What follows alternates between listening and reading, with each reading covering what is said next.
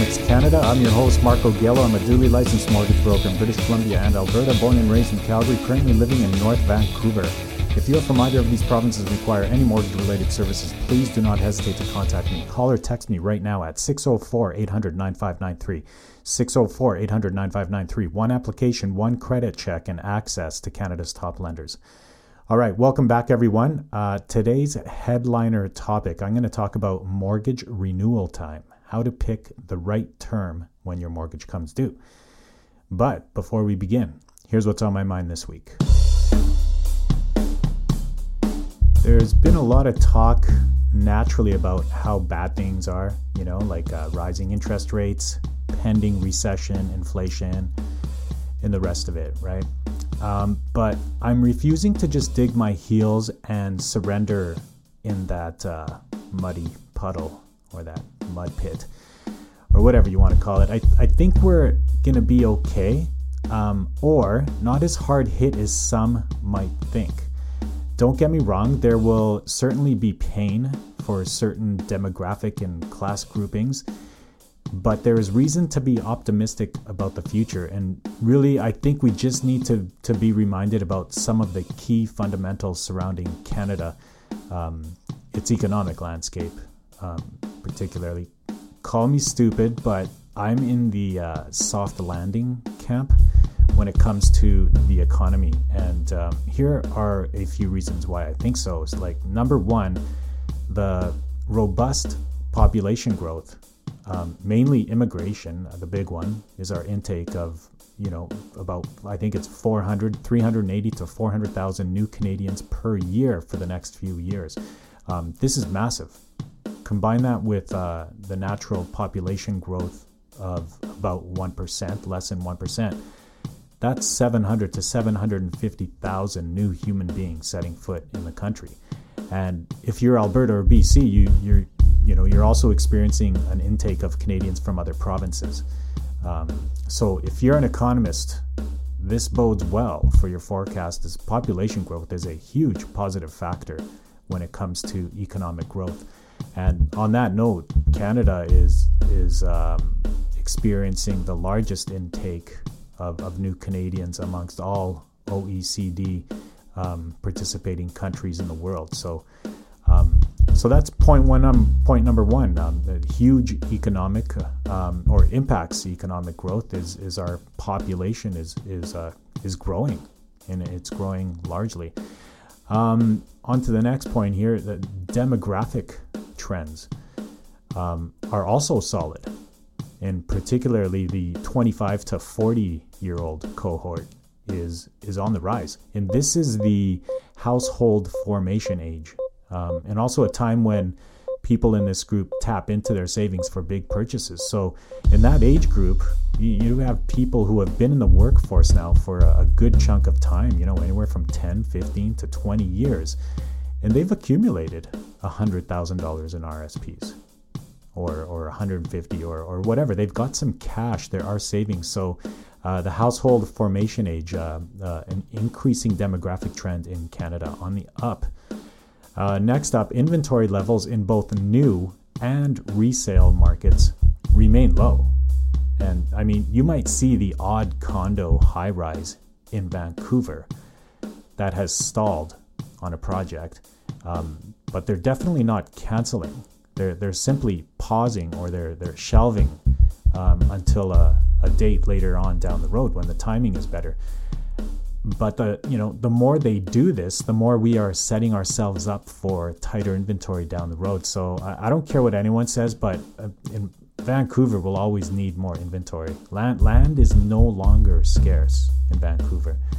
It's simply not available like seriously think about that and that's why we are finding that even in a reduced demand type of environment like we're in right now, you're not seeing Vancouver real estate sold at liquidation prices.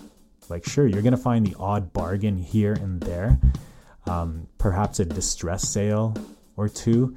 But when it comes down to it, if you own a single family detached in the lower mainland, like you are sitting on a scarce resource there. So, um, I don't want to use the, the term I'm bullish on on real estate in Vancouver. Um, but long term, absolutely, and you know that that's a whole different can of worms there. I, I don't know if that's good for everyone, but it, it's I, I think uh, real estate you'll continue to see it um, trend upward. Um, we've had high oil prices in Canada. Everyone knows that. Um, we can feel that at, at the gas pump. Uh, but there's no economic growth coming from it because essentially we're not allowed to expand it and ship it to other markets. It's it's basically a solid blue chip industry right now in Canada, which is fine. I mean, it's it's filling the government's coffers and it's providing some pretty solid jobs, but it's not the high oil price environment of old, like back in the day in the 90s and the maybe maybe not even beyond that. But yeah, I think that's when things started going backwards. It's not the the uh, oil price environment of the old with with all the knock on effects that came with that. So, I mean, with that being said, oil's at ninety seven dollars a barrel, but Canadian oil, we sell we sell most of it at a discount to the Americans for about seventy eight bucks, and with all the ESG policies that that's that the new ESG principles that we're hearing more and more about, which is uh, stands for environmental, uh, social, and governance policies. There's no longer the spin-off generated from higher oil prices in Canada. Um, it's uh, you know it's a it's a shame, but um, with with these policies, it's it's just inhibiting any type of growth and expansion uh, potential that that we can we can build upon here in, in Alberta in Canada. It's just not there. Um, see, the, checking out the propaganda that I'm reading here lately. Um, I think we've reached peak inflation. Um, from what I'm reading with with various economists, and also peak interest rates. Um, you know, number one, they're starting to see that the inflation is turning. Um, whether you, you're experiencing that or not is a whole different story, but it is it is turning, and um, peak interest rates as well. Like I, I think we, we're reaching that point. I know we have another rate hike coming this September seventh, and um, everyone is talking about 75 basis point increase, 0.75 percent, and I, I really hope that Bank of Canada doesn't do this. Like, I, I still think they're going to bump up by 50 points. Uh, that's what I think they will. I don't think they should do anything, but I think they're going to go up by 50 points. I'm hoping they do. Then sit on that for a few months. Um, Bank of Canada needs to understand, like, my opinion here, that we, we cannot raise as high as the Americans can. We simply do not have a, a, a, diversified economy like they do. Like nowhere near. And it's so easy to pick on Alberta and suggest that that they diversify.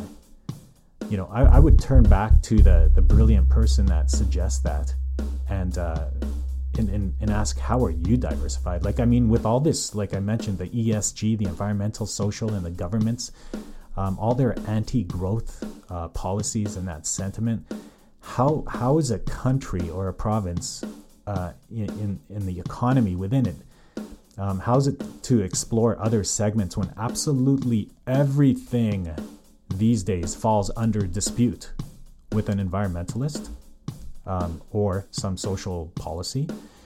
Or of course uh, you know by default self-serving corrupt governance policy. Like we, we've done this to ourselves and we need to now dig ourselves back out of it. And uh, yeah, if you ask me, ESG, environment, social, governance, environmental, social, and governance is, in my opinion, killing economies, and uh, and the main driver of inflation. So personal debt to income is the highest in Canada, still at 190%, which is the highest of any country in the OECD, like the top countries in the world. Um, so yeah, I really hope that we are not trying to keep pace with the Americans, or worse yet, you know, sometimes I think that that the Canadian policymakers think they're like hot shit, you know, like some egomaniac e- economic policy trendsetters. We, we're not. We're minnows. It's ridiculous. basically, I'm saying that we, we should act a little bit more like minnows when it comes to um, the uh, economic and the, the policy, you know, the fiscal, monetary that that the Bank of Canada is attempting here. So if the Fed is going to do 75 basis point increase, like who do we think we are to think that we can keep pace with that? Like that, it's ridiculous. We got to chill down a bit and let all this tightening play itself out for the next year or so. Um, yeah, enough of this tough guy stance. We're gonna continue to raise rates to fight inflation. Kind of macho act going on right now. That it's uh, it, it's not helping. There's other things that are at play right now that are naturally bringing down that inflation. I don't think we have to we don't we don't have to attack the rates any longer. Anyhow, that's what I think on uh, on that front. So soft landing is what I say because uh, a lot of these things I just mentioned are already at play. We just gotta stop raising rates and let the mammoth rise that we've already done over the past few months work itself into our personal finances, which if you ask a lot of people, they it already is. And I think the stage is set with uh, with where we're at. This additional hike coming in September, not necessary. Banks are just uh, riding this inflation sentiment like everyone else and using it as a just reason to uh, continue to raise rates. And at the very least, they should pause for a couple of months and just uh, let it let it ease into the system. So there you have it. Um, whether I agree with it or not, I think another hike is coming. I, am hoping it's 50 basis points, but um, something tells me that it could possibly inch up to 75. And then after that, I think we're going to lay low.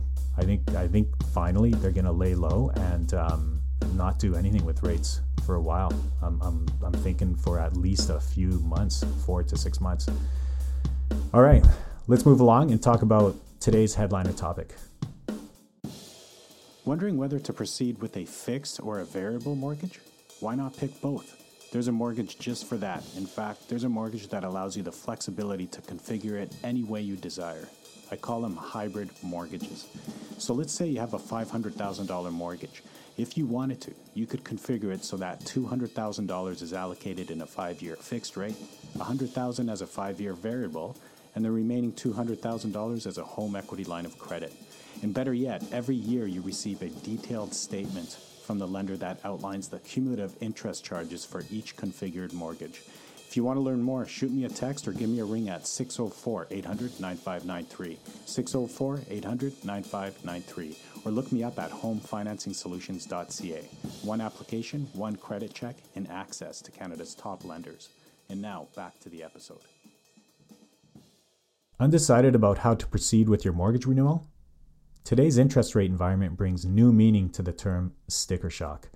Not long ago, you were able to sign up for a mortgage in the low twos, and before that, interest rates plummeted as low as 0.99% for some select variable rate mortgages.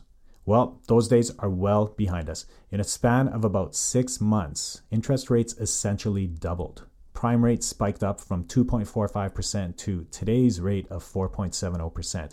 And the five year fixed rate jumped pretty much the same interval from 2.39% to about 5.34%. And according to various other economists, brace yourself for more rises to round out the year. So, where do we go from here? How is one to prepare for the payment shock that's to come on fast approaching matur- maturity dates in 2022? Or how about current variable rate holders who are experiencing the volatility right now in real time? Whichever predicament you find yourself in, know this there are options and solutions to help minimize the payment shock.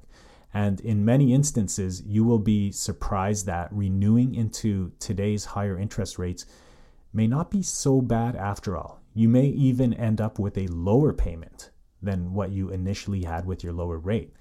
More on this later. But first, let's talk about product and term selection for your upcoming mortgage renewal. Here are some outside the box approaches to consider when your mortgage comes due. If you think that there is still some volatility ahead with interest rates and inflationary pressures, here is an approach to consider. Um, renew into a one year discounted rate, and at the same time, take the opportunity to consolidate any existing debt you may have, um, if need be. This allows you to rest easy with a fixed payment while analyzing the market trend in time for your next term selection. So, for example, rather than locking into a five year fixed rate at 5.29%, okay, so that's as of today, August the 30th, secure a one year fixed at 4.09% with the hope that longer term interest rates will have stabilized and improved by the time your maturity rolls around in the next 12 months. Okay, here's another approach. If you are of the mindset that the worst of inflation and rate hiking is behind us, then consider this approach. Secure a variable rate mortgage with a fixed payment feature. This will give you the flexibility to ride out any remaining rate increases without increasing your payment, without increases to your payment. So, unless rates unexpectedly continue to trend upwards in an aggressive manner, which would thereby trigger the built in payment reset for your mortgage. Um, otherwise, payments are fixed, um, but of course, only to an extent. This strategy would also allow you to ride out the stabilization period with flexibility. As with all variable rate mortgages, you are able to convert to a fixed rate at any time without triggering a break penalty. In the event you need to sell your property, the variable rate mortgage calculates the smallest possible break penalty of all mortgage terms. Rather than having the potential of paying on the interest rate differential, variable rate mortgage break penalties are calculated based on a simple three months interest formula. This eliminates any possibility of the dreaded interest rate differential penalty, which has the potential to be astonishingly substantial. And finally, um, if you believe rate hikes still have a way to go, then look to lock into longer terms, two to four year terms. Before deciding on the term length, consider the potential for any life events that may force you to consider a refinance or even sell the property ahead of your maturity. Um, and that could be like change in marital status, change in employment status, having children, uh, university tuition, and, and things of that, that nature. Disclose any potential events that may occur in the future to your mortgage broker and engage in a conversation to discuss scenarios and outcomes before proceeding with a longer term mortgage. Okay, because the penalty can come back and bite you big time. And lastly, here's a direct measure that you can initiate with your next mortgage term um, that could provide immediate relief to your monthly payment in the event you require it. Um, reset your mortgage to the maximum allowable amortization. So, for example, let's say your current mortgage of $500,000 is coming due, and uh, the, the current rate that you have is 2.69%. Okay, you got back from a few years ago, and the monthly payment on it is $2,285. So, rather than opting for the lender's uh, preferred renewal rate at 4.59%, and uh, which would initiate monthly payments over the remaining amortization period of 20 years, consider resetting the amortization to the maximum allowable limit of 30 years.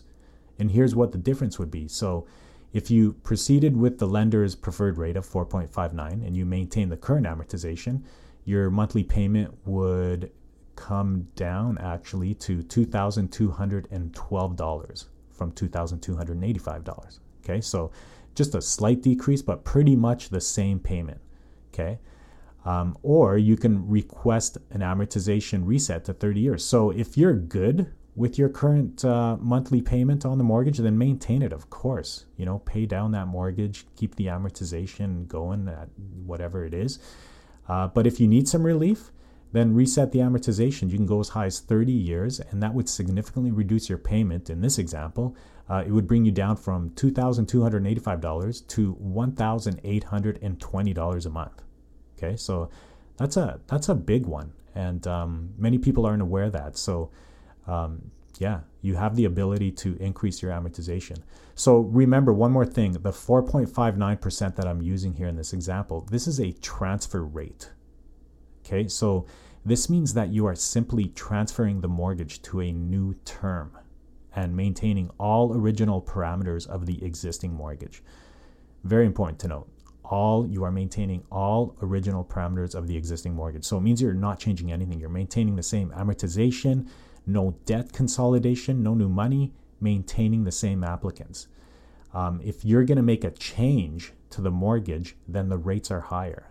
So, for example, today you would go from the 4.59 to about 5.1, 5.19%.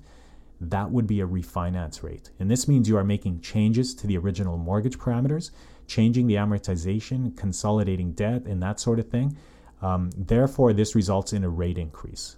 Okay, so again, uh, 4.59 to 5.19. That that may seem large to to some, but um, do the math, and you'll see in a lot of instances the monthly payment is uh, is not substantial at all. So Maintaining your current amortization is naturally the preferred pathway, but if you are at a time in your life where your monthly cash flow um, has reached a critical juncture for whatever reason, uh, then take advantage of the extended amortization. Once things improve with your finances, simply increase your payments and get back on that path to a lower amortization. You can do that, and you can do that without penalty.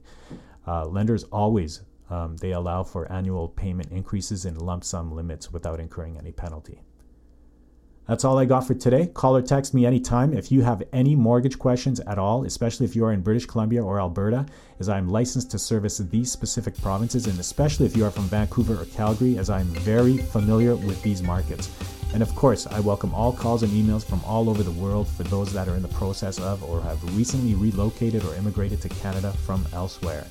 Call or text me at 604 800 9593, or you can get me on WhatsApp or Facebook Messenger, or just go ahead and look me up on the website, homefinancingsolutions.ca. Thank you again for tuning in to Mortgagenomics Canada. Stay well, everyone. Talk again soon.